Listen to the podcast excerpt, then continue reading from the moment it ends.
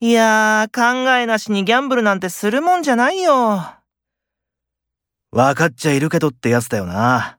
たまにならいいけど、毎週するのはちょっとね。一回当たって気を良くすると、それがずっと続く気になるんだよな。いい教訓じゃん。まあ、今日はおごるから、学食行こうぜ。土曜日、思いつきで一人旅したら、田舎の駅で電車なくなって野宿しちゃったよ。それ危ないよ。考えなしに動くと、そのうちもっと大変なことになるよ。